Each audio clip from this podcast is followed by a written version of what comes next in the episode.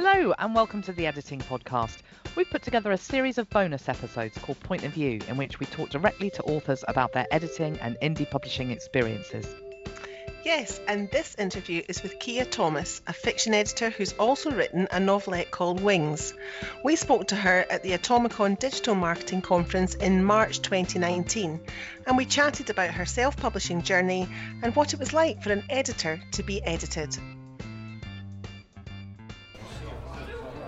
So we're here with Kia Thomas, editor and fiction author. Hi. And um, Kia's going to tell us about her indie publishing experience because, um, well, I think both of us are really interested in talking to you, Kia, because you um, you've been in the rare position of being able to bring all your editing experience into the process of your writing. So, first of all, tell us what your book's called. Uh, my book is called Wings, and it's a very, very short novelette um, about a girl who finds a bird, basically. A girl who finds a bird. And what kind and of genre? feminism. it's literary fiction. Literary fiction. Yes. Okay. And um, is that something that you edit as well? Um, I do a little. I edit a little bit of literary fiction, but um, I specialise in romance mainly. Okay. Um, Was it a conscious decision to write in a genre that's different from the one that you edit in? Uh, not really. I actually started writing it a very, very, very long time ago, like long before I started editing. Um, Do you want to be a bit more specific? the, the five, five or six years ago, I started writing it, and I published it last year. Yeah. Um, I'm a very slow writer, um, and apparently, when it comes to my own work, I'm very, very slow editor. Um, yeah, I can edit somebody else's novel in two weeks, but my Yeah. own 15,000 words took several years. Um, so yeah, so I, I just wrote whatever I felt like writing, really, and then when I started editing, I kind of fell into romance. And I do read a lot of romance, and I, I love it. But um, to write, I think Yeah. literary fiction is what I, I am attempting to write a romance as well, um, but that's not going quite as well. And so when you um, you'd written your first draft, um, you're a developmental editor, so um, unlike Denise and I who specialise in line work, um, I know you do line work as well. But did you were you able to bring your skills as an editor into the, the revision process at, at the beginning once you'd finished your first draft? Um, again, the first draft was finished long before I became an editor. Um, yeah, I think. I don't. Actually, I think I needed other help. Um, definitely, I think you can. I can line edit my own work to a decent standard. I can copy edit my own work to a to a fairly decent standard. But the developmental work, I really did need somebody's opinion there. Um, You needed someone to Yeah, when I first when I first actually wrote it, it was one scene. Um, Okay. It was just a scene that had been floating in my head for quite a while, and I wrote it down and I sent it to a friend, and she said, "This is great. I want more of this." And I thought, "More? There's there's more." There's more than and uh, and so I wrote more, and then yeah, um, I've had some really close friends, and my sister gave me great quality feedback to say, no, this doesn't work, that doesn't work. Um, because I think whether you go, whether you hire a professional development editor or not, you need other feedback on your story. You can't see Yeah. how your own story is working because you are because it's in you. It's too close to you. Yeah. It's part of you. Um, and you Yeah, you just, can't- you can't, you can't you don't, you can't, you don't, you? you know everything that c- came out.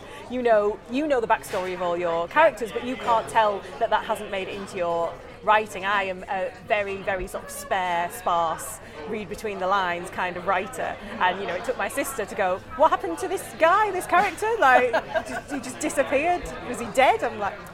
Oh no! Did you think he was dead?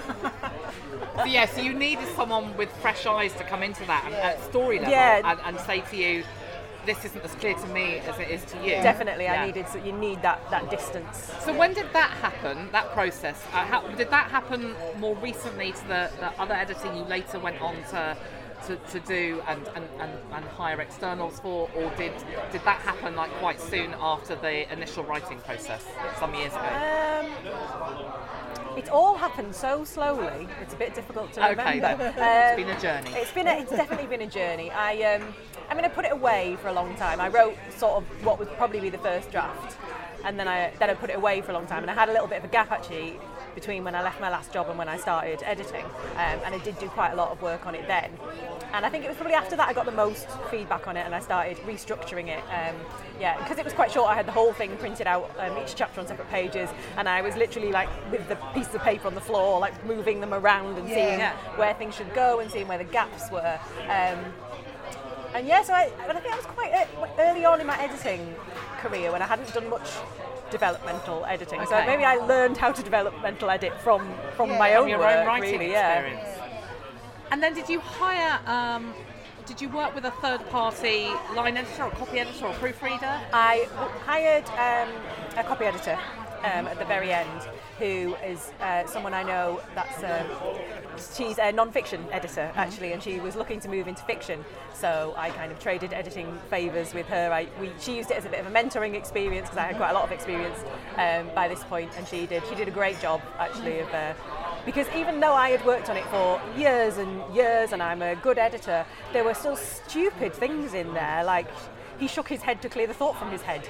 And, you know, my editor was like, Did you know that you have the sun on her skin about 15 times? You can't hear your own writer No, tics though, can can't- you? That's can't hear a it thing. at all. I think that's a really valuable thing for our indie author listeners to hear that because I think there's there's a lot of um, misconceptions around how, how well you can self edit your own material and I think like you said there are certain levels of editing that you can probably do really well and that will vary between different authors Yeah. Yeah.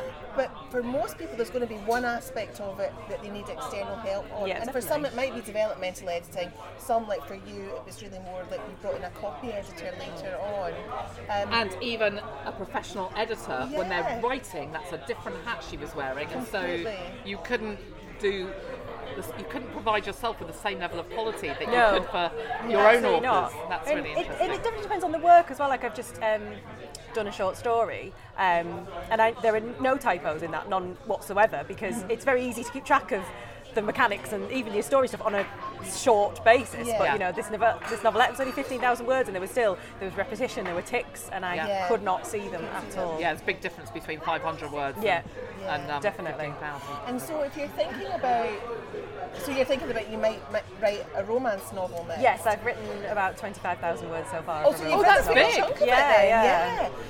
So, do you think you will approach the editing differently this time round, or did the process work well for you last time? Um, I'm approaching the whole thing differently this time. I'm trying. I think the reason why I took so long over the other one and the other thing that I've been writing for several years as well is I am very critical. Obviously, as an editor, you're very, very critical of writing, and I think I was actually editing a lot in my head before it got down on paper, and then editing as I went. Um, and that's a really good way to kill your flow and to stop you Yeah. actually writing. So Yeah. I'm now consciously. Um, trying to just let myself write rubbish. Like it doesn't matter Yeah. if this sentence isn't right, it doesn't matter. You're just going to keep moving, keep Mm. get the story out. Yeah. So, have you planned? Have you outlined, or have you? Are you a bit of a pantser? I am a pantser, but it, it's not. This is why I've, I've with to write whole novels. Um, I initially thought Wings was going to be a novel, and it got nowhere near it. Um, I, uh, I have an idea and I have a theme and I always know where it starts and I always know where it ends and I'm never quite sure how, How you're to gonna get there. there. So that's what's happened with this one at the minute. I'm at the point now where I'm like, I don't quite know what to do next. So I'm trying to plan it out a little bit more. But then sometimes if I plan it in too much detail, I feel like I've written it and then I never Yeah. get around to Yeah. actually writing it. Yeah. I read an interview with, um, or something online by Harlan Coben, the mystery writer, and, and he was talking about how uh, he does that. He knows where point A is and he knows where point B is, but how he gets from A to B is is just a thing. So you're in great company. Oh, that's good. he seems to write a little bit faster than I do, though. yeah, Well, you know, this is just Speed isn't everything. no, that's right. Anyway, he has a different day job to you. Yes, that is true. Um, that is a thing, actually. Having the day job does also make it quite hard to write because it's you- you've spent all day at your computer dealing with other people's words. Sometimes it's then hard to go. Um, oh, now I'll now I'll sit here for another couple of hours. Quite Um, a switch of mindset, I would Yeah. think, really, to get out of the editing head and Yes, into the writing head. definitely. They I mean, when, two you, when you've written, when you've written Louise, do you do them in?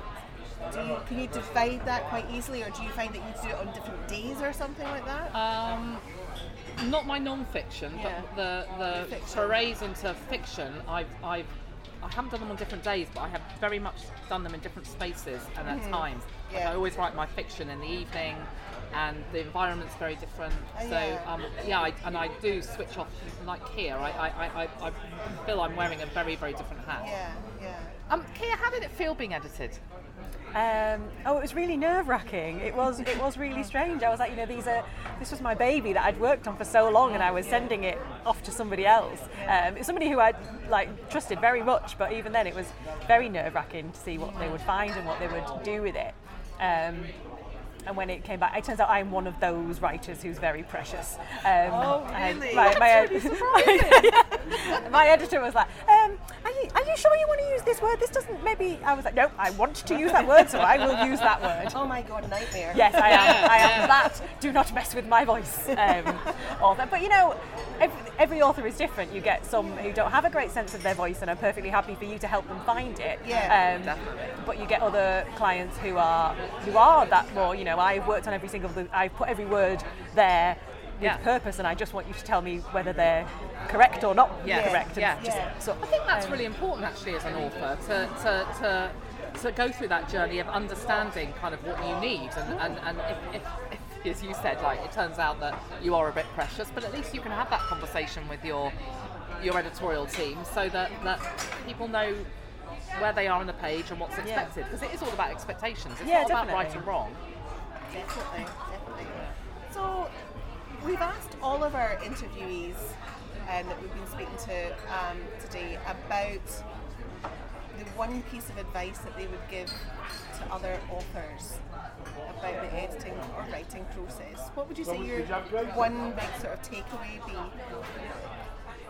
Uh, oh, I don't know. I'm not sure I'm experienced enough as an author to be giving out advice about it. Um, but I think probably that thing of you need somebody else's eyes on it because that's what I always tell my clients as well. Like I don't like being the first person, the first other person other than an author to see the manuscript because there will almost certainly be huge things in it that they haven't spotted. Um, and I think you need that. And obviously, you know, if you're writing and you're getting it edited, presumably you you know plan to publish it and want other people to read it. So you might as well get some people to do that um, So before you send it to an editor. A manuscript to work on, and nobody had looked at it before. Would you tell them it wasn't ready for you to look at? Um, I would not necessarily, um, because some people. I mean, I know a lot of editors like would, would refuse, but I think it's sometimes very difficult for authors to get quality feedback.